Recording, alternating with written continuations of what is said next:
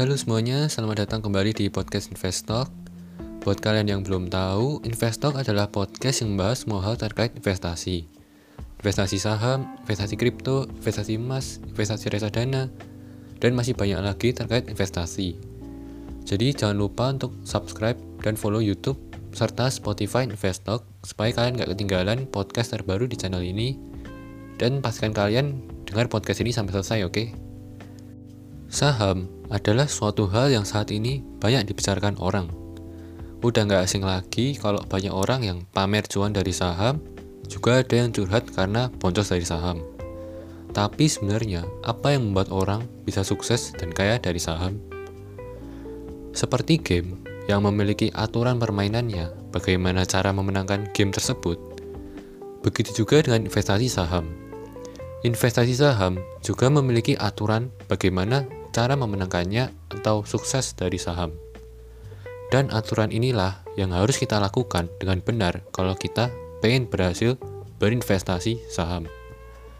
Nah, aturan ini saya bagi menjadi lima, yaitu yang pertama adalah jangan beli kucing dalam karung.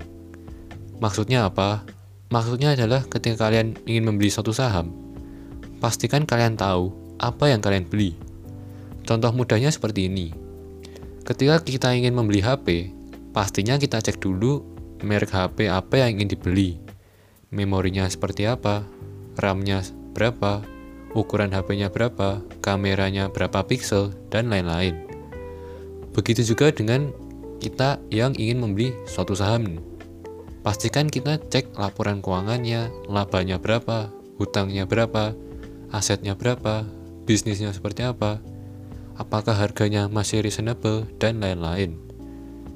Dan seperti kata Peter Lynch, seorang fund manager dan investor legendaris, yang mengatakan bahwa kita harus beli apa yang kita tahu dan tahu apa yang kita beli. Jadi, sebelum kita investasi saham, pastikan kita mengetahui apa yang kita beli dan kenapa kita membeli suatu saham tersebut. Aturan yang kedua adalah jangan FOMO. Fear of missing out atau yang disebut FOMO, maksudnya adalah ketika suatu saham naik nih, kita jadi takut ketinggalan potensi cuan dari saham tersebut. Jadi kita beli cuma karena takut ketinggalan kereta, dan nggak berpikir terlebih dahulu apa yang kita beli. Nah akhirnya, ketika sahamnya turun, kita nggak tahu kenapa sahamnya turun, dan cenderung menyalahkan emitennya. Dan pada akhirnya, kita justru cut loss atau jual rugi. Ini yang menyebabkan aset kita nggak akan pernah bertumbuh, justru akan terus menyusut. Dan pada akhirnya, uang kita lama-lama akan terus habis. Nah, cara mengatasi FOMO itu gimana? Caranya adalah kalian harus mengerjakan PR kalian terlebih dahulu sebelum membeli saham. Yaitu ketika ingin beli saham, pastikan kalian sudah melakukan riset yang mendalam dan beli di harga yang reasonable. Dan setelah kalian beli, Nggak perlu kalian lihat lagi saham kalian naik atau turun. Lupakan saja, karena kalau kalian yakin dan sudah melakukan riset yang mendalam, pastinya kalian nggak perlu khawatir saham kalian naik dan turun dan kalian sudah tahu apa yang kalian beli karena kita sedang berinvestasi bukan berspekulasi. Aturan yang ketiga adalah jangan percaya siapa pun. Ketika kalian membeli suatu saham, jangan karena si A atau si B merekomendasiin bahwa suatu saham ini bagus dan pasti bakal cuan, dan kalian malah langsung membelinya tanpa analisa. Hal ini jelas salah, karena nggak ada yang tahu besok sahamnya naik atau turun. Kalau mereka tahu, pastinya mereka sudah menjadi orang kaya saat ini. Dan bisa jadi, mereka merekomendasiin suatu saham karena pengen kalian jadi korban cuci piring mereka dan agar mereka bisa take profit dengan cepat. Dan pada akhirnya, kita yang mengalami kerugian. Hal ini sering kita dengar dengan sebutan pom-pomers. Dan biasanya, saham yang direkomendasiin justru adalah saham gorengan yang gak jelas. Jadi, pastikan kalian beli berdasarkan riset kalian sendiri. Dan kalian harus tahu apa yang kalian beli. Karena kita nggak akan pernah tahu masa depan seperti apa.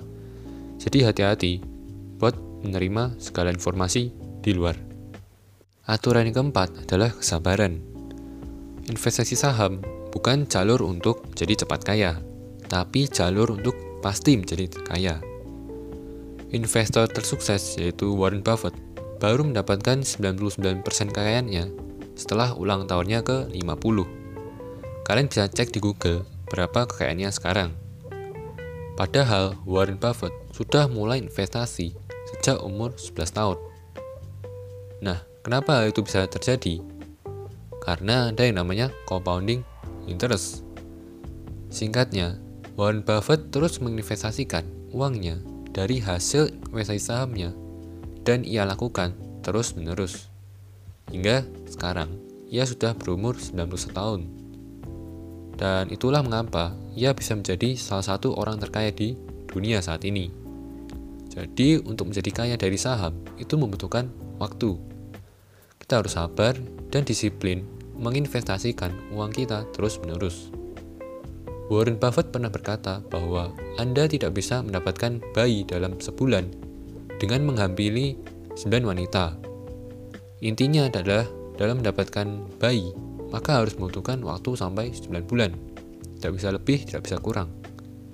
Sama halnya dengan investasi.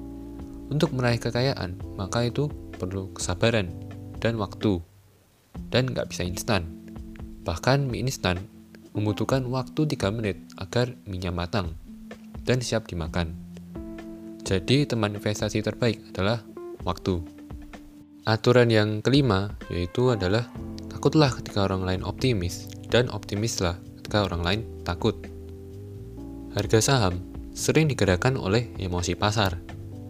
Terkadang hanya karena euforia pasar, hampir semua saham naik kencang tanpa memerdulikan fundamentalnya teknikalnya, story-nya, dan lain-lain. Orang-orang menjadi optimis karena melihat pasar sedang naik atau bullish, tanpa mengetahui apa yang sedang terjadi.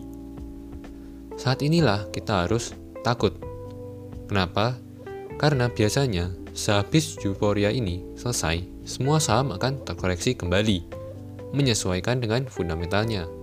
Jadi ketika orang-orang akhirnya menjual rugi sahamnya, karena hanya terbawa arus euforia saham yang menyebabkan saham yang fundamentalnya bagus ikut terkoreksi juga. Maka ini kesempatan kita untuk optimis kembali membeli saham yang sedang terkoreksi. Karena kita sedang mendapat diskon besar-besaran. Siapa sih yang nggak mau diskon ketika membeli suatu barang? Begitu juga dengan pasar saham. Ada masa-masanya saham akan terkoreksi atau terdiskon. Jadi itulah saatnya kita untuk membeli saham. Dan ketika pasar kembali bullish, maka kita tinggal menikmati cuan dari saham yang kita beli. Nah itu tadi 5 aturan untuk sukses investasi saham. Yang pertama adalah jangan beli kucing dalam karung. Yang kedua, jangan FOMO. Yang ketiga, jangan percaya siapa pun. Yang keempat, kesabaran. Dan yang terakhir, takutlah ketika orang lain optimis. Dan optimislah ketika orang lain takut. Terima kasih buat kalian yang sudah dengar podcast ini. Semoga podcast ini bisa bermanfaat buat kalian. Dan kalau kalian suka, jangan lupa untuk klik like dan subscribe. Dan follow YouTube serta Spotify Investor. Dan jika ada pertanyaan, bisa kalian tulis di kolom komentar. Kalau pertanyaannya menarik, akan saya jadikan topik di podcast berikutnya. Tetap semangat dan jangan pernah berhenti untuk belajar. Akhir kata, salam investor.